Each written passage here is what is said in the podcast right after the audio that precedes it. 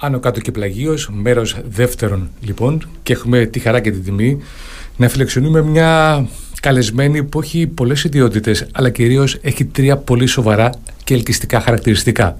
Δηλαδή τι, είναι γυναίκα πρώτα απ' όλα. Δεύτερον, είναι μια νέα γυναίκα, είναι μια νέα κυρία. Και τρίτον, ασκεί διοίκηση σε μια πάρα πάρα πολύ σοβαρή υπόθεση. Είναι η πρόεδρος του Διοικητικού Συμβουλίου των Κέντρων Κοινωνικής Πρόνοιας της Περιφέρειας Κρήτης, η Μαρία Ταμανάκη. Κύριε Ταμανάκη, καλό μεσημέρι, καλώς ήρθατε. Καλό μεσημέρι κύριε Σπανάκη, καλό μεσημέρι και στους ακροατές σας. Πραγματικά είναι δική μου χαρά και τιμή που είμαι σήμερα μαζί σας και ευχαριστώ θερμά για τη φιλοξενία. Να είστε καλά λοιπόν και να ξεκινήσουμε στην αρχή να περιγράψουμε το οργανόγραμμα της ε, διοίκησης που ασκείτε, ποιες δομές έχετε υπό την υποπτία σας για να καταλάβει και ο κόσμος γιατί ακριβώς μιλάμε και για το εύρος της όλης ευθύνης και της σοβαρότητας.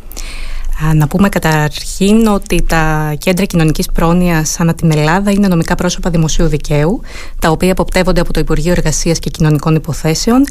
Και για την γεωγραφική περιφέρεια της Κρήτης αναφερόμαστε λοιπόν στο Κέντρο Κοινωνικής Πρόνοιας Περιφέρειας Κρήτης το οποίο έχει υπό την εποπτεία του, υπό τον συντονισμό του, οκτώ μονάδες κοινωνικής φροντίδας οι οποίες είναι τα πρώην θεραπευτήρια χρόνιων παθήσεων, μιλάμε για το παράρτημα αμαία Λασιθίου, αμαία Χανίων και το παράρτημα αμαία Ρεθύμνου, το οποίο λειτουργεί ως γυροκομείο, τα πρώην ΠΙΚΠΑ, δηλαδή νυν ε, παραρτήματα από θεραπείες και αποκατάστασης παιδιών με αναπηρία. Στο Ηράκλειο είναι η ανοιχτή δομή, στην Πόπια είναι η κλειστή δομή φιλοξενίας παιδιών και για τρεις ε, δομές παιδικής προστασίας ε, στα Χανιά, στο Ηράκλειο και στην Νεάπολη του Λεσθίου. Ωραία, είναι λοιπόν η μεγάλη ευθύνη, είναι μεγάλο το εύρος. Εγώ θέλω να ρωτήσω, ακούγοντας όλα αυτά, ε, το πρώτο που πάει το μυαλό μου είναι στο θέμα της ιδρυματοποίησης. Φαντάζομαι ότι είναι ένας στόχος κάθε νοήμων ανθρώπου, αλλά και μια εθνική πολιτική είναι ο στόχος της αποϊδρυματοποίησης. Αυτό σήμερα, σε ποιο σημείο βρισκόμαστε και τι δράσεις γίνονται, αν γίνονται στην κατεύθυνση αυτή.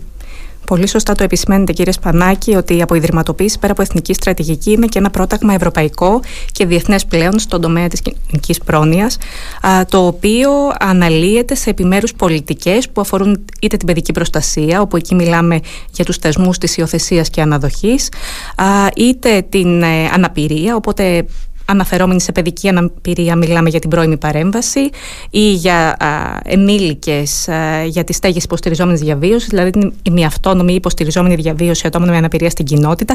Φυσικά εθνικές πολιτικές πάρα πολύ σημαντικές όπως είναι ο προσωπικός βοηθός, ο οποίος έχει απασχολήσει πρόσφατα την ε, δημοσιότητα και την δισεογραφία με το θετικό αντίκτυπο που έχει ήδη προκαλέσει και ε, φυσικά δεν πρέπει να ξεχνάμε στο πλαίσιο αυτό και την γενικότερη αποϊδρυματοποιημένη προσέγγιση που πρέπει να ακολουθούν ακόμα και μέσα στις ίδιες τις δομές έτσι, το προσωπικό των δομών, οι διοικήσεις των δομών, ούτως ώστε να δημιουργήσουμε ένα προστάδιο, αν θέλετε, για την ένταξη στην κοινότητα και τη συμπερίληψη. Είναι εκπαιδευμένο το προσωπικό και η διοίκηση να το κάνει αυτό; Είναι πολύ σημαντικό το ερώτημα που θέτεται. Είναι ένας ε, στόχος η διαβίου κατάρτιση και η εκπαίδευση του προσωπικού. Είναι κάτι που και εμείς πιστά και με προσήλωση εφαρμόζουμε στην Κρήτη τα τελευταία χρόνια. μάλιστα ε, είμαστε έτσι πρώτης ευτυχής, ε, ε, πρώτης ευτυχούς συγκυρίας να έχουμε τον επόμενο μήνα την εκπαίδευση του προσωπικού των δομών παιδικής προστασίας από διακεκριμένες προσωπικότητες όπως είναι η συνήγορος του παιδιού η οποία θα βρεθεί εδώ στην Κρήτη στο Ηράκλειο όπως είναι το Ινστιτούτο Υγείας του παιδιού ε, δια του διευθυντή του, όπως είναι το ΕΚΑ, το Εθνικό Κέντρο Κοινωνικής Αλληλεγγύης. Οπότε είναι μια στόχευση την οποία ε, προσπαθούμε να επιτύχουμε ανατακτά χρονικά διαστήματα κάθε χρόνο, έτσι, ούτως ώστε να έχουμε τα, τα βέλτιστα δυνατά αποτελέσματα. Ωραία. Βάλατε ένα μεγάλο περίγραμμα, να αρχίσουμε να το εξειδικεύουμε σιγά σιγά και να μιλήσουμε καταρχήν σε ένα θέμα που ενδιαφέρει πάρα, πάρα πολύ κόσμο, αλλά και εσάς φαντάζομαι, όπως είναι οι διαδικασίες υιοθεσίας και αναδοχής. Πού βρισκόμαστε, τι κάνουμε τώρα; Είναι ένας από τους σημαντικότερους ε, πυλώνες, αν θέλετε, και της ε, εθνικής πολιτικής, αλλά και αποκεντρωμένα της δικής μας ε, πολιτικής και πρακτικής. Το Κέντρο Κοινωνικής Πρόνοιας Περιφέρειας Κρήτης, μαζί με την Περιφέρεια Κρήτης, που είναι δύο διακριτοί αποτελούν βάση νομοθετικού πλαισίου από κοινού τους φορείς εποπτείας και αξιολόγησης των θεσμών υιοθεσίας και αναδοχής στην Κρήτη. Κάτι το οποίο μεταφράζεται και σε δράσεις, είτε ενημέρωσης ευαισθητοποίησης επιχειρήσεις αλλά και κυρίως στον ε, κύριο όγκο, στο κύριο σώμα της δραστηριότητας που είναι η υποδοχή των αιτήσεων των υποψηφίων θετών και αναδόχων γονέων, η διεξαγωγή κοινωνικών ερευνών για την ε, καταλληλότητα των υποψηφίων προς την αναδοχή υιοθεσία, η διεκπαιρέωση και η διοργάνωση εκπαιδευτικών σεμιναρίων υποψηφίων θετών και αναδόχων γονέων. Μάλιστα, τον επόμενο μήνα, ε, όπως προανέφερα και για την εκπαίδευση προσωπικού, έχουμε άλλο ένα εκπαιδευτικό σεμινάριο που αφορά αυτή τη φορά υποψηφίους θετούς γονείς. Ε, και φυσικά την επιτυχή ολοκλήρωση όλων αυτών και την ε, υποβοήθηση για την εγγραφή των ε, ΜΕΝ και των ΔΕ, των υποψηφίων θετών και αναδόχων, στο, εθνικό, στο αντίστοιχο εθνικό μητρό. Να ρωτήσω κάτι, εσείς που το ζείτε από μέσα όλο αυτό, ε, θα μου πείτε αν υπάρχει ανταπόκριση από τον κόσμο αφενός, αλλά αφετέρου θέλω να μου πείτε εάν σε σχέση με το παρελθόν που οι έννοιες, η υιοθεσία και η αναδοχή ήταν στον κόσμο ε, κάπως δύσκολες και αποτρεπτικές, ο κόσμος φανταζόταν ένα κικαιώνα γραφειοκρατίας. Έχει αλλάξει κάτι στον τομέα αυτό, τον κρίσιμο; Βρισκόμαστε πάλι σε μια ευτυχή συγκυρία τα τελευταία τρία χρόνια. Αφενός, να έχουμε ένα πάρα πολύ δραστήριο και ενεργό Υπουργείο Εργασίας και Κοινωνικών Υποθέσεων, για τις αρμοδίες του Υπουργού της κυρίας Μιχαηλίδου στον τομέα της υιοθεσίας και αναδοχής. Αφετέρου, ε, στο να καλούμαστε κι εμείς, ως φορείς εποπτείας και αξιολόγησης, να υλοποιήσουμε αυτή την επιτάχυνση την οποία βιώνουμε ήδη στους θεσμούς. Τι σημαίνει αυτό, ότι ε, όσο παράξενο, όσο, όσο παράξενο για να ακούγεται, όσο εκπληκτικοί αν είμαστε μπροστά στο γεγονός ότι μέχρι το 2020 δεν υπήρχε καταγραφή, για παράδειγμα, του συνόλου των παιδιών που βρίσκονται σε δομές παιδικής προστασίας, ούτως ώστε να μπορούν να ενεργοποιηθούν οι δύο θεσμοί με διαφάνεια και εθνικά όπως πρέπει. Ε, κλήθηκε λοιπόν το Υπουργείο να κάνει αυτή την καταγραφή. Έγινε η καταγραφή με την συμβολή όλων των αρμοδίων φορέων δημοσίων, ιδιωτικών και εκκλησιαστικών. Α, οπότε ήταν ένα πρώτο βασικό βήμα για να ξεκινήσουμε. Α, το δεύτερο πολύ σημαντικό στοιχείο είναι ότι μέχρι τότε, μέχρι το 2020, δεν είχαν ε, υλοποιηθεί, δεν είχαν οργανωθεί καθόλου εκπαιδευτικά σεμινάρια υποψηφίων θετών και αναδόχων γονέων, τα οποία από τον νόμο θεωρούνται ως προπόθεση για να μπορεί ένας υποψήφιος γονιός να εγγραφεί στο Εθνικό Μητρό και άρα να υιοθετήσει ή να γίνει ανάδοχος. Ε, το 2020 λοιπόν αφενός εκπαιδεύτηκαν οι εκπαιδευτές των υποψηφίων γονέων και αφετέρου υλοποιήθηκαν και εκπαιδευτικά σεμινάρια διαδικτυακά αρχικά λόγω της πανδημίας και ε, στη συνέχεια διαζώσεις, ούτως ώστε να μπορούν να ενεργοποιηθούν οι δύο θεσμοί. Α, και φυσικά πολύ σημαντικό είναι ότι είχαμε και την έναρξη των συνδέσεων μέσω της Εθνικής Πλατφόρμας Υποψηφίων Γονέων με παιδιά σε όλη την επικράτεια. Α, και ε, πολύ σημαντικό κομμάτι επίσης η, η επανασύσταση με όρους διαφανή του ΕΣΑΝΗ, του Εθνικού Συμβουλίου Αναδοχής και Υιοθεσίας, του οποίου μέλος είναι και το Κέντρο Κοινωνικής Πρόνοιας το δικό μας. Να ρωτήσω κάτι διευκρινιστικά περισσότερο για να καταλάβει και ο κόσμος. Ποια είναι η διαφορά της υιοθεσίας από την αναδοχή; Είναι πολύ κρίσιμη ερώτηση και ακόμη κρισιμότερη γιατί μέχρι πρότινος ε, νομίζω ότι πολλοί συγχαίαμε αν θέλετε στη σκέψη μας τους δύο θεσμούς ή θεωρούσαμε την αναδοχή ως προστάδιο της υιοθεσίας. Όχι, αυτό είναι λάθος.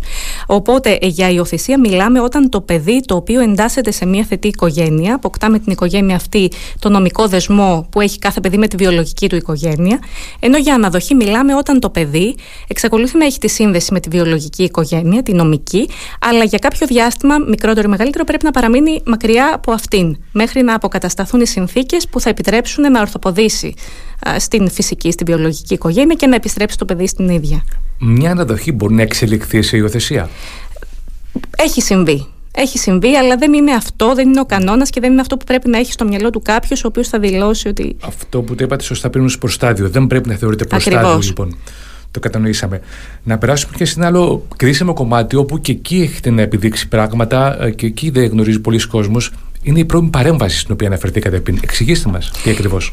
Η, η πρώιμη παρέμβαση είναι ένα πολύ σημαντικό, αν θέλετε, τμήμα της ε, διαδικασίας για την μη ιδρυματοποίηση, για την αποφυγή της ιδρυματοποίησης των παιδιών και των ατόμων με αναπηρία ή αναπτυξιακές δυσκολίες.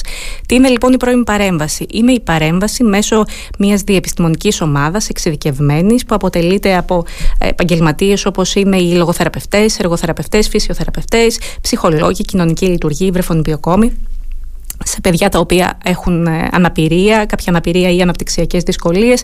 Μπορεί να μιλάμε για σύνδρομο Down, μπορεί να μιλάμε για αυτισμό, ε, για κινητική ή νοητική αναπηρία. Έτσι υπάρχει ένα πλήθος ε, περιπτώσεων. Και είναι πολύ σημαντικό να πούμε ότι πρώιμη θα πει ότι παρεμβαίνουμε σε παιδιά από την βρεφική ηλικία μέχρι τα 6 έτη. Είναι δηλαδή στο χρονικό αυτό διάστημα, το, στο οποίο η νευροπλαστικότητα που διαθέτει το παιδί και ο, ο παιδικός εγκέφαλος επιτρέπει την παρέμβαση και την αποφυγή, αν θέλετε, μιας ε, δυσχερέστερης μελλοντικής εξέλιξης της αναπηρίας ή της δυσκολίας. Οπότε σε ηλικία 6 ετών πάνε σχολείο, πάνε ειδικό σχολείο τα παιδιά αυτά; Σε Επίσης σημαντικό το ερώτημα γιατί ε, θα σας πω πώς ε, μπορεί να, να, να γίνει συνδυασμός της ειδικής εκπαίδευσης με τα προγράμματα πρώιμης παρέμβασης Τέτοιο πρόγραμμα παρέχουμε και εμείς ως Κέντρο Κοινωνικής Πρόνοιας στο παράδειγμα αποθεραπεία και αποκατάστασης παιδιών με αναπηρία εδώ και 13 χρόνια. Α, παλαιότερα λοιπόν υπήρχε ένας, ε, αν θέλετε, αποκλεισμός λίγο της παράλληλης ε, συμπόρευσης των δύο προγραμμάτων. Οπότε το παιδί έπρεπε να επιλέξει είτε την ειδική εκπαίδευση, ε, τη φύτη στην ειδική εκπαίδευση, είτε ένα τέτοιο πρόγραμμα. Ε, τώρα ε, δεν είναι σπάνιες, είναι μάλλον συχνές οι, οι φορές που θα παραλάβουμε τα παιδιά από το ειδικό σχολείο την ώρα, ε, την, ε, το πρωινό, θα έρθουν να κάνουν το πρόγραμμά τους και μετά θα επιστρέψουν. Οπότε υπάρχει ένα συνδυασμό στην, ε, στην προσέγγιση πλέον που νομίζουμε ότι είναι ωφέλιμος γιατί το παιδί α, έχουν την ευκαιρία να το δουν περισσότεροι εξειδικευμένοι επαγγελματίες έτσι και να ακολουθήσουν και, και τις πρακτικές τις οποίες αξιολογούν ότι πρέπει να, να υπάρξουν για το παιδί. Όντως είναι πολύ σημαντικό αυτό, αλλά εγώ θέλω να επανέλθουμε πάλι στο κομμάτι της υιοθεσίας και της αναδοχής και θέλω να ρωτήσω αν έχουμε κάποια στατιστικά στοιχεία. Ε, Δυστυχώς ε, ζούμε σε ένα περιβάλλον ότι όλα είναι μετρήσιμα. Είναι μια τεχνοκρατική αντίληψη μακριά από εμά, αλλά έχει ένα ενδιαφέρον να δούμε τι κάνουμε σαν χώρα, τι κάνουμε σαν περιφέρεια ε, με τα παιδιά αυτά από τα ιδρύματα. Πόσα είναι, πόσα έχουν εθετηθεί, πόσα είναι σε αναδοχή, αν έχουμε στοιχεία. Ε, τα στοιχεία που έχουν δημοσιευθεί τον ε, περασμένο μήνα σε εθνικό επίπεδο αναφέρουν ότι σε, σε σύνολο έτσι, δομών παιδικής προστασίας και ενεργοποίησης των δύο θεσμών από τον ε, Ιούλιο του 2020 μέχρι και σήμερα έχουν γίνει 1118 υιοθεσίες και αναδοχές. Αυτό σημαίνει, ε, όπως είναι φυσικό, 1118 παιδιά εκτός ιδρυμάτων. είναι μια βασική κατάκτηση, είναι κάτι το οποίο θέλουμε να μεγιστοποιήσουμε ε, προϊόντος του χρόνου και πρέπει να εστιάσουμε και σε κάτι που είναι εξίσου σημαντικό και πρέπει να γίνει και, και κτήμα όλων ε, των δυνάμει υποψηφίων θετών και αναδόχων γονιών ότι αυτή τη στιγμή στις δομές παιδικής προστασίας ένα 80% των παιδιών που φιλοξενούνται σε αυτές είναι παιδιά προς αναδοχή και όχι προς υιοθεσία. Μόνο το 20%, το 20 των παιδιών ε, είναι προς υιοθεσία.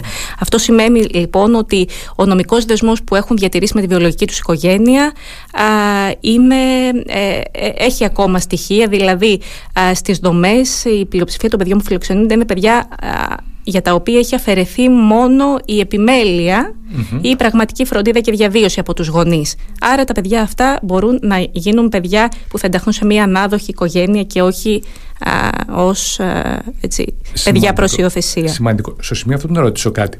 Ξέρω ότι υπάρχουν τα προσωπικά δεδομένα, ξέρω ότι δεν μπορούμε να έχουμε νούμερα σε τοπικό επίπεδο, όμως εγώ θα επικαλεστώ φαντάζομαι ότι θα το γνωρίζετε κι εσείς, ένα πρόσφατο δημοσίευμα της Καθημερινής, το οποίο, αν θυμάμαι καλά, είχε τίτλο ανάδοχοι γονείς, άνω, κάτω τελεία. Κάντε το όπως στο Ηράκλειο. Τι έγινε στο Ηράκλειο; Θα σας πω ότι έγινε λοιπόν στο Ηράκλειο. Α, στο Ηράκλειο και γενικότερα στην Κρήτη είμαστε πολύ περήφανοι που έχουμε αναπτύξει ένα πολύ γερό και στέρεο δίκτυο μεταξύ των φορέων εποπτείας και αξιολόγησης των θεσμών, δηλαδή μεταξύ του Κέντρου Κοινωνικής Πρόνοιας και της Περιφέρειας Κρήτης. Αυτό μεταφράζεται το παρόν διάστημα και σε δράσεις περαιτέρω δικτύωσης και ενημέρωσης όλων των εμπλεκομένων θεσμικών φορέων στο νησί που ασχολούνται παρεπιπτόντως και με τους δύο θεσμούς, δηλαδή κοινωνικές υπηρεσίες των νοσοκομείων που μπορεί να κληθούν να αντιμετωπίσουν μια κατάσταση με ένα εγκαταλελειμμένο παιδί στο νοσοκομείο. Τι θα γίνει; Παρέντες. Έχετε δίκιο σε αυτό. Έχουμε πολλές φορές εισπράξει τη δυσφορία και την κρίνια των νοσοκομείων με τα παιδιά αυτά. Ό,τι μας το άφησαν εδώ είναι τα παιδιά δεν έχουν πρόβλημα υγείας και αντί να είναι σε κάποια δομή είναι εδώ. Λέτε ότι έχουμε και σε αυτό το κομμάτι μια εξέλιξη θετική. Προσδοκούμε ότι θα έχουμε ακόμα θετικότερη εξέλιξη γιατί ε, αυτό το οποίο προσπαθούμε να περάσουμε και ως μήνυμα είναι η αξία της επίγουσας αναδοχής. Τι θα πει επίγουσα αναδοχή από τους ήδη εκπαιδευμένους υποψηφίους αναδόχους γονείς οι οποίοι είναι ενταγμένοι στο Εθνικό Μητρό, τηρούνται παράλληλα και τοπικά μητρώα γεωγραφικά στην Κρήτη.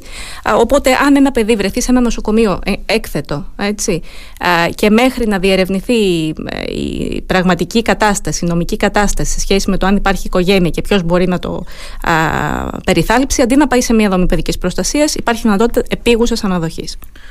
Στο σημείο αυτό, να κάνω μια παρένθεση, διότι έκανε μια παράληψη στην αρχή, δεν ανέφερα ότι είστε νομικός.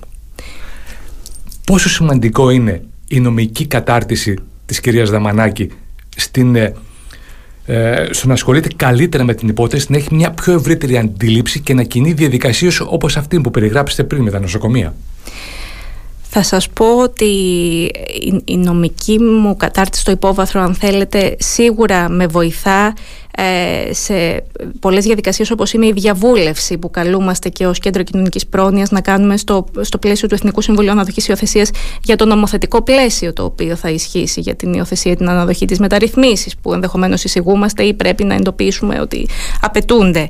Ε, και σίγουρα χρειάζεται και σε άλλα πλαίσια όπως ε, διοικητικής φύσης όπως είναι ο συντονισμός υπηρεσιών ε, και η αποφυγή αν θέλετε και κάποιων καταστάσεων οι οποίες μπορεί να αναδειχθούν ως προβληματικές. Παρ' όλα αυτά νομίζω ότι είναι θέμα διάθεσης, δεν νομίζω ότι μόνο ένας νομικός θα... Προφανώς.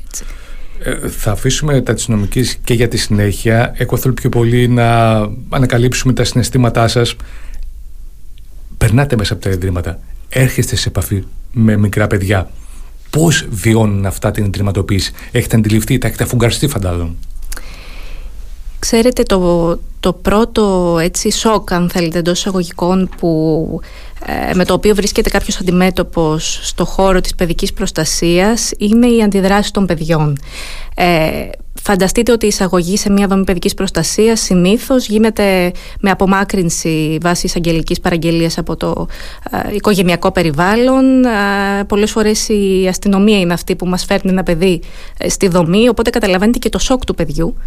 Ε, για το αφιλόξενο αυτό άγνωστο περιβάλλον το οποίο καλείται να αντιμετωπίσει τουλάχιστον τις πρώτες ώρες έτσι, εισαγωγής του ε, δεν είναι και σπάνιες οι φορές που παιδιά που έχουν απομακρυνθεί λόγω είτε σεξουαλικής κακοποίησης από την οικογένεια είτε άλλου τύπου κακοποίησης ε, συνεχίζουν να επιθυμούν να δουν τους γονείς τους δηλαδή πολλές φορές έχουμε να απαντήσουμε σε ερωτήματα πότε θα δω τον πατέρα ή τη μητέρα μου, που εκεί προφανώς δεν μπορείς να απαντήσεις κάτι στο παιδί αν δεν μιλήσεις με την κοινωνική λειτουργό για να δεις το υπόβαθρο.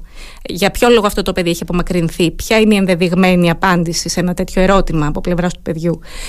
Ε, και πάλι να πάμε και στο κομμάτι των σχέσεων που αναπτύσσουν τα παιδιά με το προσωπικό. Αυτό θέλω να πω και πριν. Και, και για εσάς προσωπικά που έχω τη βεβαιότητα ότι το κάνετε.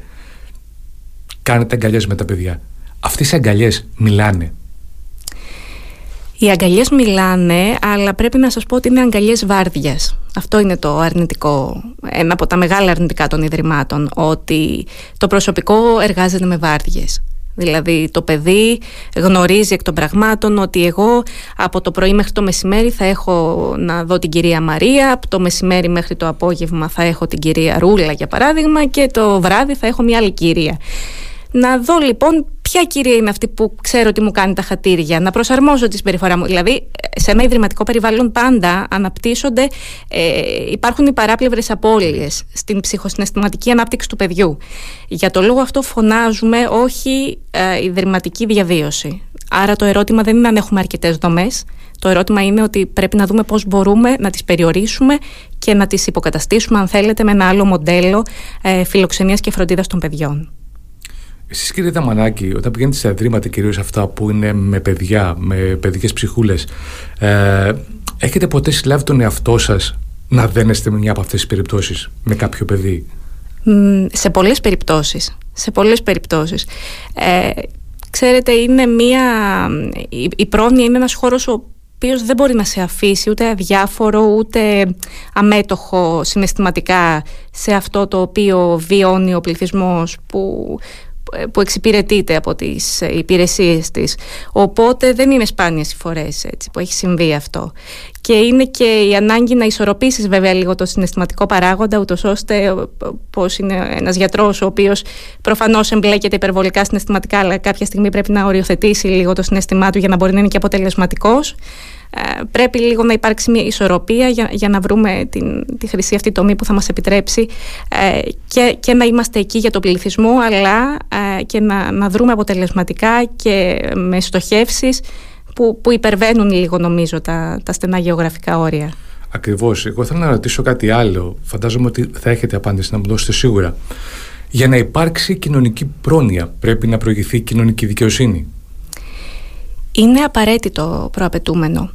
Και θα σας ε, επιτρέψετε μου μάλλον να, να απαντήσω ως εξής με κάτι το οποίο έχω ξαναπεί αλλά πραγματικά νομίζω ότι ε, με έχει έτσι ε, σφραγίσει το συγκεκριμένο κομμάτι. Ε, θα αναφερθώ λίγο στη θεωρία του φιλοσόφου του Τζον Ρόλς ο οποίος έλεγε ότι ο μόνος τρόπος για να χαράξεις αποτελεσματικά πολιτική που θα είναι πολιτική για όλους είναι αν βρεθείς εσύ ο ίδιος πίσω από ένα πέπλο άγνοιας. Δηλαδή, από ένα πέπλο το οποίο δεν θα σου επιτρέπει να δεις για ποιον ε, χαράσσεις πολιτική. Δεν θα ξέρεις την ηλικία του, δεν θα ξέρεις το φύλο, την καταγωγή, δεν θα ξέρεις τις ε, τυχόν ιδιαιτερότητες, οπότε με αυτόν τον τρόπο φέρνεις την δικαιοσύνη, την κοινωνική δικαιοσύνη μέσα στην κοινωνική πολιτική. Ε, κάνεις την, ε, την πολιτική τόσο ε, ευρεία έτσι, που μπορεί να αφορά τους πάντες. Ε, είναι πολύ σημαντικό το παράδειγμα που είπατε με τον Τζον Ρόλς. Εγώ θα πω μια ιστορία πρόσφατη. Μας διηγήθηκε και μας χθες μια καλεσμένη κυρία Κορνιλία Μαγκρή που έχει να κάνει με κάτι αντίστοιχο. Τι δηλαδή; Ε, είχαμε βιογραφικά πλούσια ανθρώπων που θέλουν να καταλάβουν μια μεγάλη θέση ευθύνης σε μια επιχείρηση, ανδρών και γυναικών. Ήταν τα βιογραφικά, ας υποθέσουμε, ακριβώς τα ίδια. Είχαν τα ίδια χαρακτηριστικά. Είχαν τις ίδιες σπουδές οι άνθρωποι αυτοί. Όμως, στην τελική επιλογή, οι άντρες που επιλέγονταν υπερτερούσαν κατά πολύ των γυναικών που είχαν ακριβώς τα ίδια. Αποδείχθηκε λοιπόν στην πορεία ότι αυτά τα βιογραφικά τα έκριναν γυναίκες. Γυναίκες που έκοβαν τις γυναίκες. Το ένα είναι αυτό. Το άλλο όμως το σημαντικό είναι ότι μετά τα ίδια βιογραφικά υποβλήθηκαν σε μια άλλη επιτροπή όπου εκεί δεν υπήρχαν ονόματα, δεν υπήρχε φίλο. Απλά έπαιρναν ψυχρούς φακέλους. Το αποτέλεσμα λοιπόν της επιλογής ήταν θεαματικό.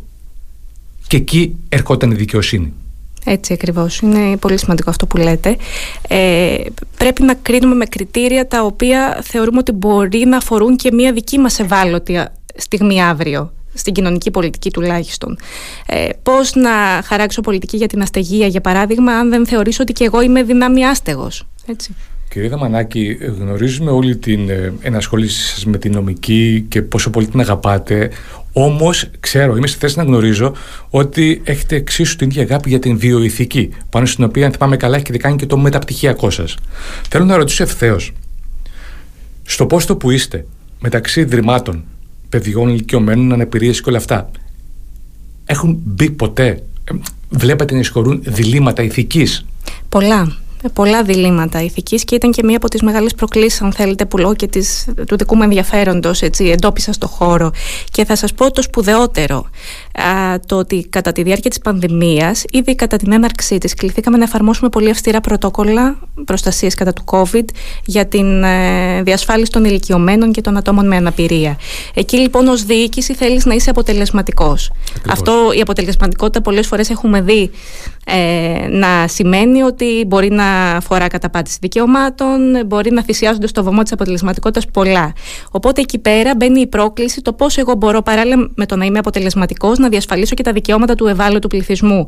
Πώς όταν υπάρχει αναστολή επισκεπτηρίου μπορώ να εξασφαλίσω την ψυχοκοινωνική ε, ευεξία, αν θέλετε, του ηλικιωμένου, mm-hmm. φέρνοντά τον σε επαφή με την οικογένειά του. Είναι ένα μικρό παράδειγμα, αλλά νομίζω ότι φανερώνει και το εύρος του προβληματισμού και την έκταση αυτή. Ε, κύριε Δαμανάκη, να ρωτήσω κάτι άλλο. Το νεαρό της ηλικίας σας δεν συνάδει με την οριμότητά σας. Δεν είναι το κοπλιμέντο, είναι μια πραγματικότητα. Όμως, εγώ θέλω να σταθώ παραπέρα. Είστε μια θέση σε ένα πόστο γεμάτο ευθύνες. Μπαίνετε μέσα στα ιδρύματα. Εκτός από κουράγιο, δύναμη, υπομονή, θάρρος, ενσυναίσθηση, τι άλλο χρειάζεται; Τι Τι άλλο χρειάζεται. Χρειάζεται πείσμα στο να μην ε, το βάλεις κάτω από τις αντιστάσεις που συναντάς στην αλλαγή. Mm-hmm. Αντιστάσεις οι οποίες στο δημόσιο τομέα νομίζω ότι είναι ευρέως γνωστές και εντάξει όσοι τις ξέραμε και ε, με ένα φιλολογικό τρόπο νομίζω ότι όσο ζούμε το δημόσιο τομέα τις βιώνουμε και, και πραγματικά. Οπότε χωρίς νομίζω το πείσμα και την επιμονή ε, σε αυτό που, που θεωρείς ότι είναι σωστό και δίκαιο μετά από διαβούλευση ε, δεν μπορούμε να πάμε παρακάτω και χωρίς αυτό θα ήταν δύσκολη η, η πορεία. Πειθαρχία; Πειθαρχία πολύ. Πειθαρχία κυρίως στις προσωπικές σου αντιλήψεις και αξίες. Αυτή νομίζω ότι είναι η πειθαρχία που χρειάζεται. Πέρα από τον πολύ χρόνο που πρέπει να αφιερώσεις, είναι το να μην το βάλεις κάτω. Ωραία λοιπόν. Τα έχετε όλα αυτά, τα επιδεικνύετε στο χώρο σας, μάλλον δεν, δεν είναι η κατάλληλη λέξη, το επιδεικνύετε, τα εφαρμόζετε στο χώρο σας, έχετε τα αποτελέσματα. Κάποια στιγμή όμως αυτό το περιβάλλον, το δύσκολο που δεν είναι κανονικότητα, αυτό δεν είναι κανονικότητα, το ξέρεις και εσύ, το ξέρουμε όλοι. Κάποια στιγμή αυτό θα σταματήσει. Η Μαρίδα Μανάκη θα κάνει κάτι άλλο, θα ασχοληθεί με κάτι άλλο. Διότι η ζωή έχει κάποια εξέλιξη, έχει κάποια ροή. Από αυτό που βιώνετε τώρα, από αυτή την εμπειρία, από αυτό το πέλαγος στο οποίο είστε και κολυμπάτε, τι θα σας μείνει στη μετέπειτα διαδρομή σας; Θα μείνουν σίγουρα ε, στιγμές οι οποίες ήταν... Ε, ε, είχαν μια θετική, αν θέλετε, συναισθηματική φόρτιση. Θα μου μείνει, για παράδειγμα, ε, η, η, αγνότητα αν θέλετε και η, ε, η αξία στα μικρά πράγματα που δίνει ένα παιδί με αναπηρία έτσι. Ε, ένα παιδί το οποίο ήρθε, έτρεξε σε μένα όταν βγάζαμε μια φωτογραφία και μου λέει μπορώ να διακόψω, να διακόψω λίγο. Λέω μάλλον θα θέλει να πάει στην τουαλέτα ίσως. Μου λέει θέλω να πω κάτι στη μάνα μου. Λέω ποια είναι η μάνα σου παιδί μου; Παιδί τώρα που φιλοξενείται σε δομή μας. Ναι, ναι, ναι. Και έτρεξε να μιλήσει στην υπάλληλο της δομής μας. Θέλω να πω ότι τέτοιες στιγμές ε, σου δίνουν λίγο και, και τη δύναμη αν θέλετε να προχωράς παρακάτω παρά τις δυσκολίες, παρά τις απογοητεύσεις. Οπότε κάτι που θα μου μείνει σε συναισθηματικό επίπεδο είναι αυτό. Από εκεί και πέρα είναι προφανώς ένα μεγάλο σχολείο, πολύ παραγωγική αν θέλετε η ενασχόληση ε, και, και οι τομείς με τους οποίους ασχολούμαστε οπότε νομίζω κάποιος μόνο κερδισμένος είναι από τέτοιες εμπειρίες. Κύριε Δεμαράκη, κάτι τελευταίο. Ε, όλο αυτό σας έχει αλλάξει σαν άνθρωπο, σαν χαρακτήρα, σαν ε, εσωτερικότητα. Έχετε αλλάξει; Ε, θα, και με και όχι. Ε, νομίζω ότι κατά την, ε, το διάστημα αυτό ήταν σημαντικό το ότι ε, απέκτησα μέσα εμπειρίες και, και γνώρισα σε βάθος τα πράγματα της δημόσιας διοίκησης και ειδικά του, του προνοιακού χώρου.